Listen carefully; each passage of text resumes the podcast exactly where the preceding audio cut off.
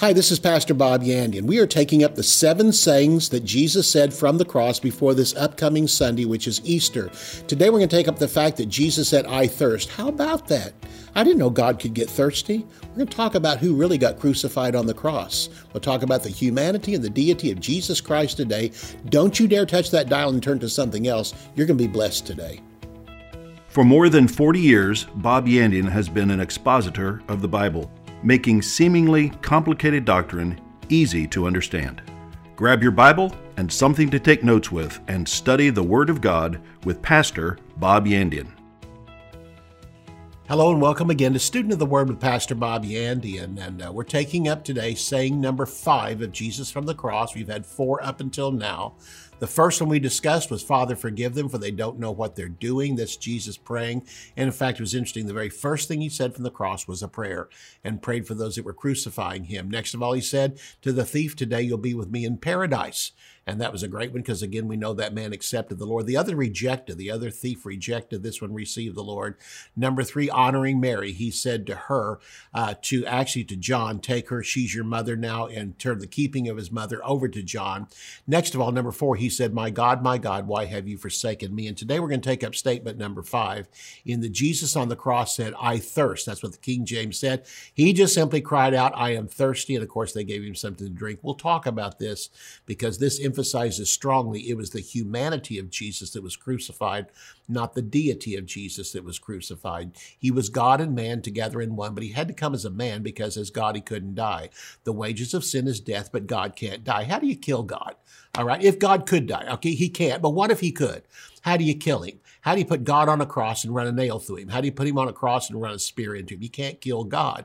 He's eternal life. How does eternal life die? He can't. It's it's against the nature of God to die. Uh, how can omnipotence, you know, um, all knowing come to one spot and finally, you know, die. How can omnipotence die? That's all power. How does all power, you know, weaken itself and die? How can omnipresence reduce itself to one spot and die?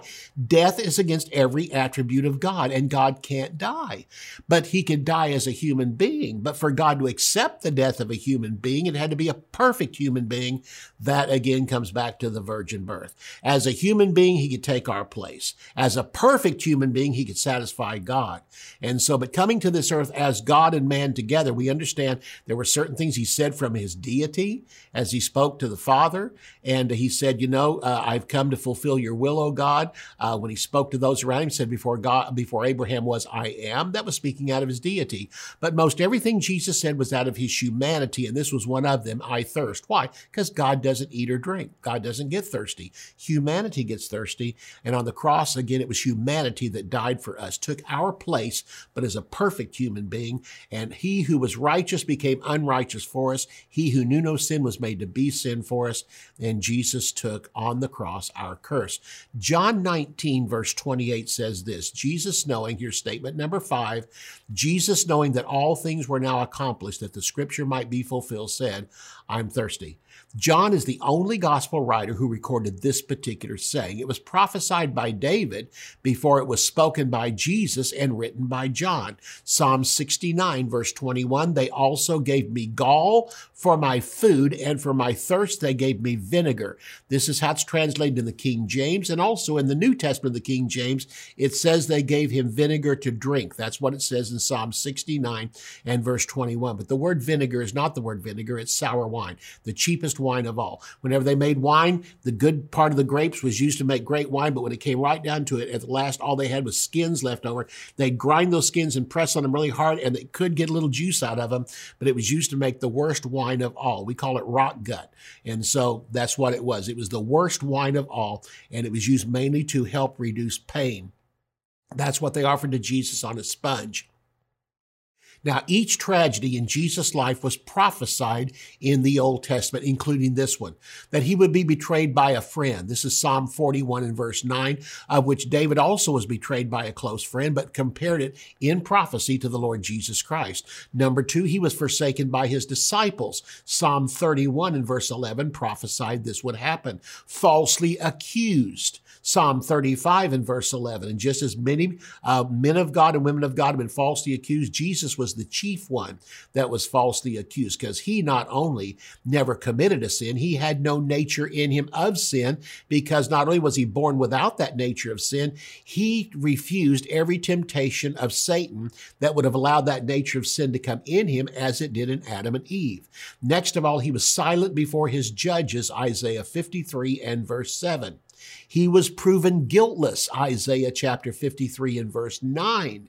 He was numbered with the transgressors. That was the two thieves, one on each side of him, Isaiah chapter 53 and verse 12. He was crucified. Psalm 22 and verse 16 brings this out, mocked by the spectators. Psalm 22 verses 7 and 8 and Psalm 109 verse 25. The guards gambled for his clothing. Psalm 22 and verse 18. He prayed for his enemies on the cross, Isaiah chapter 53 and verse 12. He was forsaken by God. My God, my God, why have you forsaken me? It's quoted in Psalm 22 and verse 1, the exact words Jesus used on the cross. He declared he was thirsty. That's what we're looking at today. Psalm 69 and verse 21. He yielded up his spirit to the Father. Psalm 31 and verse 5. His bones were not broken. Psalm 34 and verse 20. And in Isaiah 53 and verse 9, it says he was buried in a rich man's tomb. How much prophecy do you need to know that the word of God is accurate long before it happened, some 500 years? Before Jesus was crucified, Isaiah prophesied of it.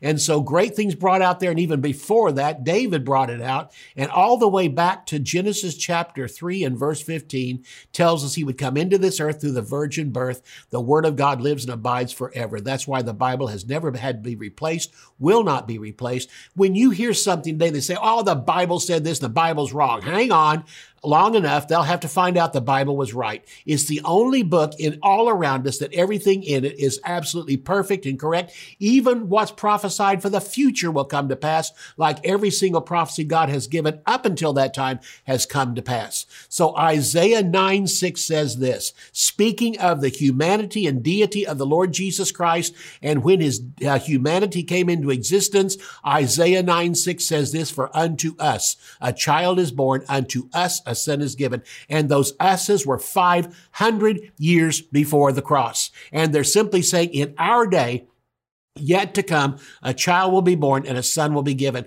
The child is his humanity and the son was his deity. Notice this, the child was born, but the son was given. The son already existed. The child came into existence. Mary was not the mother of God. She was the mother of the humanity of the Lord Jesus Christ because God has no mother, uh, has always existed. The Father, the Son, and the Holy Spirit never had a beginning. They are eternal. We are everlasting. God gives us eternal life, and we, the moment we receive it, He gives of His eternal life to us. The moment we receive it, we have everlasting life. What's the difference? Everlasting life has a beginning, but has no end. Eternal life had no beginning and has no end. God has forever been here. Talk about make smoke come out of your ear. When you start thinking about the fact that we have everlasting life, we'll be there forever and forever, and there is no end, that almost puts a kink into your brain. But why don't you stop and think about God who is eternal life? The three members of the Godhead never had a beginning. They have always been here. That's something to think about. Infinity, thinking about that. Jesus Christ came into this earth. He was not 50% man and 50% God. He was 100% God and 100% man. He was not a divine man or a human God. He was forever God, and once born, he was forever man. He's eternally God and everlasting man. Humanity of God and Jesus Christ himself had a beginning and has no end, but deity never had a beginning and never had an end. For unto us a child is born, unto us a son is given. 1 Timothy 3:16 says without controversy great is the mystery of godliness for God was manifest in the flesh what a tremendous thing. Without controversy, without one bit of argument at all, we understand this. The mystery of godliness is that God was manifest in the flesh. And so when Jesus Christ came into this earth, that was God that was manifested there. And Hebrews 2.17 says this, Therefore in all things he had to be made like unto his brethren. What's he simply saying? That as God he couldn't redeem us. As God, he couldn't forgive us, you know, because again, he was not a human being. But when Jesus came to this earth and took on humanity, God now could forgive mankind through the work of the cross. God now could have a relationship with man through the work of the cross because Jesus Christ came made like his brethren, but also unlike his brethren. He's made like us in that he had a human body. He wasn't a good looking man. In fact, we're told in Isaiah 53, he just looked just like anybody else. There was no beauty or anything like that that we should desire him, no comeliness in him, no handsomeness. I think if we put him in a movie, made a movie out of him, we'd make him look really handsome and all that. No, Jesus looked like anybody else walking down the street, never would grab your attention as far as just naturally a human being. But he came into this earth, and the reason why he came to this earth was he came to this earth through the human, as a human, through the virgin birth so that he could therefore qualify to be our Redeemer. In all things, he had to be made like unto his brethren. So therefore, Jesus could be touched by the feelings of our infirmities. He could be lonely as a human being. He could sleep as a human being. But on top of that, he could be thirsty as a human being. On the cross, Jesus, not God, not Christ, Jesus cried out and said, I'm thirsty. The sayings of Jesus from the cross were from his humanity. And as he spoke out there, is because his humanity went to the cross. Again, we've pointed out God can't be killed. You can't run a nail through God. How do you kill him? He can't be killed. He had to become a human being to die for us. And he came in this earth for one reason to seek and to save that which was lost and to die for our sins. As the God man, Jesus is a perfect mediator. Job chapter 9 says this. We'll come back to this also after the break and emphasize this, but I want to point out some things to you. Job chapter 9 says this in verses 1 and 2 I know it is so, but how can a man be righteous before God? If one wished to contend with him, he could not answer him one time out of a thousand. What's this verse saying? Job here in chapter 9 was frustrated. It's like God was over here millions of miles away. He was down here on this earth. He said, It's not the distance between us that separates us. What separates us is I'm a human being and He's God. I mean, what could I possibly know? He knows everything. I don't know much. What I do know, I'm not sure it's correct. He went into this whole thing, and that's the point. Then he went on to say, if one wished to contend or argue with God, God could probably ask me a thousand questions, and I wouldn't have an answer for any one of them. That's how smart God is. And what he's saying here is there's this gulf between us. I'm on this side, I'm on that side. And beyond that, simply because he's God and perfect and I'm man is, and, and, I'm not perfect. And he has a, he has at least a thousand questions he could ask me. I have no idea where they're coming from. In fact, God even in the book of Job said, where were you when I created the angels? Uh, I don't know. He weren't here. I created the angels, you know, as the first of, of uh, intelligent beings I created was angels. He then again, as, as he's bringing this out in this verse of scripture, he simply says there's a space between us. But the next thing he's going to say is also, he's righteous, I'm not. Sin stands between us and separates us. What am I going to do about that gulf of sin between us?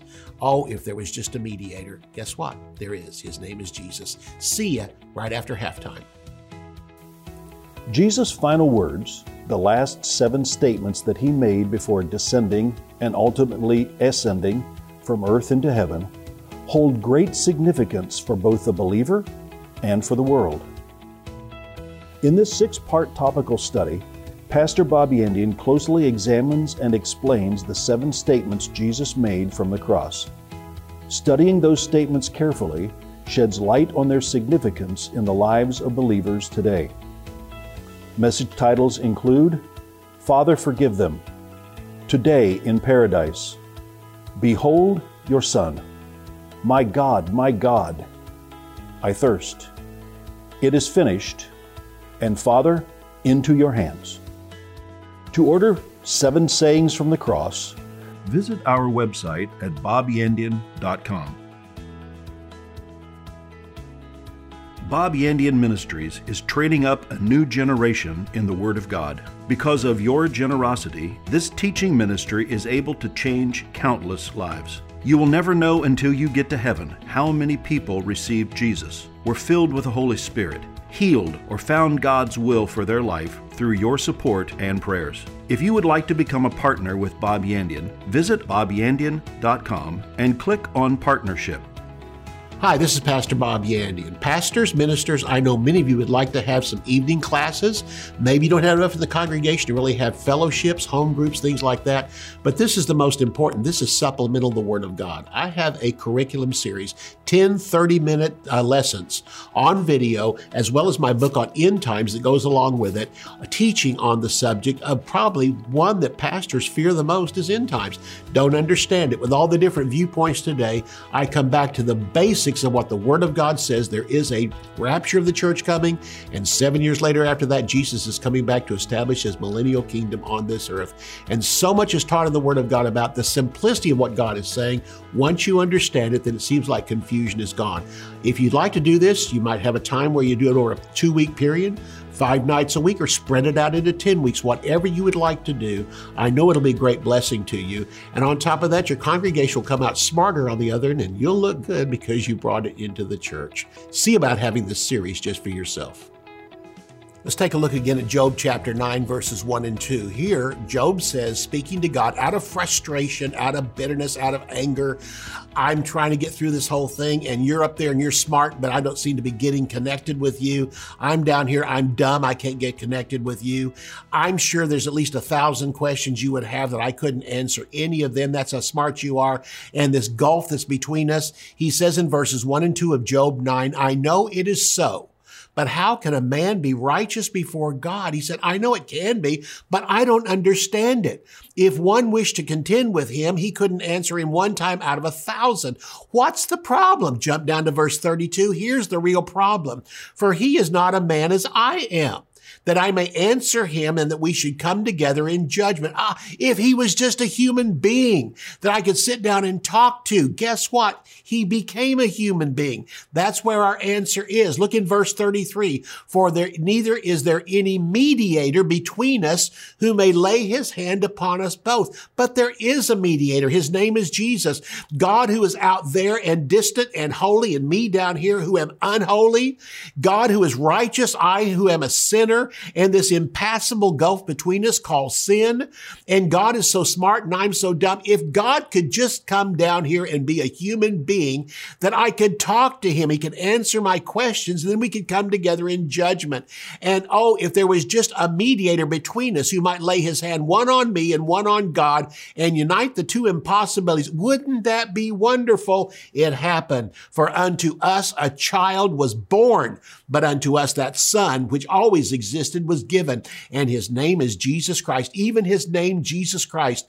Jesus was the name of his humanity. Christ was a title for his deity, representing the fact that he was the Messiah. And he came to this earth and he came into this earth so we could be joined together and he's the God man. Again, if there was just someone that could come at this time and we could come together in judgment, oh, if he was just a man, God became a man and he became a perfect man. And as a perfect man, Jesus could die for us as a human being, as perfect, he could satisfy God. God was looking for, yes, a substitute to be put on the cross but the substitute had to be the innocent lamb. Just like they studied the lamb for Passover for three days, they studied it for three years. They studied Jesus. He became visible and walked around showing himself. And twice during his earthly ministry, while he was ministering, God spoke from heaven, said, This is my beloved son in whom I am well pleased. If God was pleased with him, man certainly could be pleased with him. It took religion to hate him. And so Jesus again went to the cross. And on the cross, he died for us as a perfect human being because not only was he born in perfection through the virgin birth, but for 33 years he never once yielded to Satan, tempted in all points as we are yet without sin, went to the cross without sin, so the sinless humanity could die for cursed humanity. And on the cross, these cries that we have out from the cross, it said, Jesus, Jesus, Jesus. Even when he was resurrected from the dead, the angels were smart enough to say, I know that you seek Jesus who was crucified. It was Jesus that was anointed with the Holy Spirit and power, how God anointed Jesus Christ of Nazareth, not Christ of heaven. He anointed Jesus of Nazareth with the Holy Spirit and with power, who went about doing good and healing all that were oppressed of the devil. And here's the good news. If he can anoint Jesus of Nazareth, he can, he can anoint Bob of Tulsa.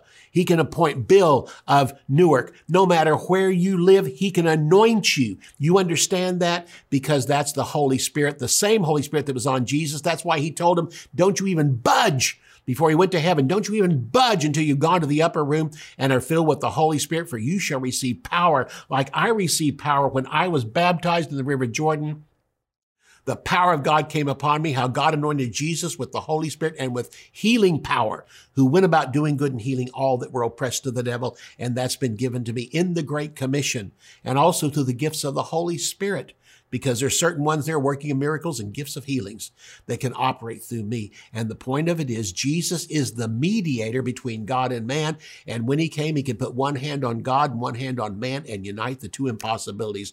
Jesus spanned that gulf between us. And here's the good news. Sin is no longer the issue. He became sin. Sin no longer separates me from God. What separates me from God is my one thing. Will I accept Jesus as Lord and Savior? Jesus died for every sin except one. And the one sin he didn't die for was rejection of himself. If he would have died for that, we'd have universalism. Everybody would be born into this earth, born again. But he left that as a choice for us. And the issue is not the sin we came out of. It wasn't the unbelief we came out of. It wasn't the robbing of banks we came out of. It wasn't the murder we came out of. It wasn't the adultery, fornication, prostitution, homosexuality. You can name all the sins you want to. That he died for on the cross. But rejection of him is the one thing that separates those from going to heaven or hell. Those names not found written in the book of life were cast in the lake of fire, which means those names that are found written in the book of life will be brought up into heaven forever and forever. He can put his hand on both of us because he is both of us. He can put one hand on man because he is man. He can put one hand on God because he is God. He can satisfy the claims of God because he is God. He can satisfy the claims of man because he is man.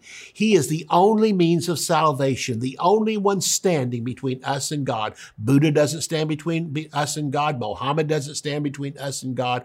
Only Jesus Christ. And 1 Timothy 2 5 says, says this there's one God and one mediator between God and men, the man Christ Jesus. He can satisfy the claims of God again because he is God and satisfy the claims of man because he is man. Let's take a look at names for his humanity. Jesus and Son of Man were titles for his deity. When referring to the cross, and referring to his personal life and human life, Jesus went to the cross. The Son of Man will be three days and three nights in the heart of the earth. The Son of Man will be crucified. And Jesus said the Son of Man has nowhere to lay his head. And so when Jesus talked about his humanity, why would he say the Son of Man has nowhere to lay his head? Because deity doesn't sleep, but humanity did. Jesus Christ as a human being slept. He slept in the, in the boat as they were going to cross across the, you know, across the Sea of Galilee. He went to sleep in the boat. So humanity gets tired, but deity never gets tired. Humanity eats, but deity doesn't eat. Jesus could suffer thirst on the cross. Why? Because he was a human being. And that's why Jesus cried out from the cross, not Christ. Jesus cried out from the cross and said, I thirst. And so that was titles for his humanity. Again, let's talk about it. Names for his humanity, Jesus and Son of Man. Names for his deity. If Jesus is a name for his humanity, then Christ must be a title for his deity. If Son of Man is a name for his humanity, then a title for his deity has to be Son of God. And we find that there. Names for his union, as far as the union of God and man, is Jesus Christ or Christ Jesus. When we find those attached together, it's a reference to both his humanity and deity united together in one person. Again, he's not 50% God and 50% man. He's 100% God, 100% man, the unique person of the universe, the only one that's ever existed like him before, and there's salvation in no other name than through the name of the Lord Jesus Christ. Hebrews chapter 10, verses 5 through 7, my favorite Christmas verse. This is an incredible verse. Look at Hebrews chapter 10, verse 5 through 7. It says, when he came into the world, when did he come into the world? This is when he came into uh, the birth. This is when he was placed in the manger. When he came into the world, he said this in the manger. He said, I want you to stop and think about this phrase. When he came into the manger, when he came into the world, he said, he wasn't speaking from his humanity. Mary would have freaked out right there beside the manger. No, when he came into the world, he said from his deity. What did he say to the Father from his deity? Sacrifice and offering you did not desire, but a body you have prepared for me. In burnt offerings and sacrifices for sin, you had no pleasure, no permanent pleasure. Temporarily appeased with burnt offerings and sacrifices, but never totally satisfied. You've had no pleasure, no lasting pleasure, no permanent uh, voice from God saying, now I am pleased. Then it says in verse 7 Then I said, Behold, I have come in the volume of the book. I've come to fulfill the entire Old Testament. Every jot, every tittle, every sacrifice, every law I have come to fulfill. He said, Behold, I have come in the volume of the book. It is written of me to do your will, O God. You know, when this was totally complete, when Jesus was on the cross and said, It is finished, he wasn't referring to the plan of salvation. It wasn't finished yet. The plan of salvation wasn't finished yet till Jesus sat down at the right hand of the Father in heaven. What he said was, and what he meant was on the cross when he said, he said, it is finished. He was referring to the law. It was totally over. He had fulfilled every part of the law. And on the cross, he said that. And in John 8, 58, he said to those religious people from that time right there, I say to you before Abraham was, I am. That was spoken from his deity. Of course, before Abraham was, I am. And oh, did they freak out because I am is the name of God. And he actually took on the name of deity. And he's simply saying, you know, he told his disciples one day, speaking out of his deity, he said, I saw, I saw Lucifer fall from heaven. I saw Satan fall from heaven. I was there, not as a human being, but as deity. I saw him fall from heaven as lightning. Jesus spoke from his humanity mainly. I mean, most everything he said and spoke was from his humanity. Matthew 8 20, foxes have holes, birds of the air have nests, but the Son of Man has nowhere to lay his head. He didn't say the Son of God because the Son of God doesn't sleep or lay his head down. He said foxes and all that. And so, but the Son of Man has nowhere to lay his head. Although Jesus was talking about when he traveled, there was no place for him to go. So he just slept with his disciples a lot of times outside. Matthew 16, 13, he asked his disciples, who do men say that I, the Son of Man, am? He said, What are they saying about me? And they said, Well, some say you're John the Baptist, some say you're Elijah, one of the prophets of the Old Testament. Then he went on to say, Who do you say that I am? Notice he switched to I am. And at that point, is when Peter said, You're the Christ, the Son of the living God. So there we have it. John 19, 28. Jesus, knowing that all things were now accomplished, that the scripture might be fulfilled, said, I thirst. Now on the cross, notice this Jesus, John 19, 28. Jesus, knowing all things were now accomplished, that the scripture might be fulfilled, said, I thirst. He spoke from his humanity. Why? Jesus said, because deity doesn't get thirsty. Deity doesn't sleep, nor need a place to sleep. Deity doesn't eat or drink, but as a man, Jesus got tired, hungry, and on the cross, extremely thirsty. And Jesus was given vinegar or Jesus was given sour wine for to drink. And it says in John 19, verse 29 again, what we began with, they set a vessel full of vinegar and they filled the sponge with vinegar. And that vinegar again was sour wine and put it on a hyssop and put it to his mouth and Jesus drank it. So it dulled the senses and the feeling of pain. Jesus refused it the first time in Matthew 27, verse 34, but just before dying, asked for it and drank this time. Jesus died for us as humanity died for us, so that we as human beings might be declared to be the righteousness of God in Christ. I'll see you next time. You can order resources, become a partner, or browse free articles and podcasts. You can also join our mailing list and receive weekly devotions and the latest ministry updates. Visit bobyandian.com. To contact us by mail, use the address on your screen. Thank you for watching today's broadcast. We'll see you next time on Student of the Word with Bob Yandian.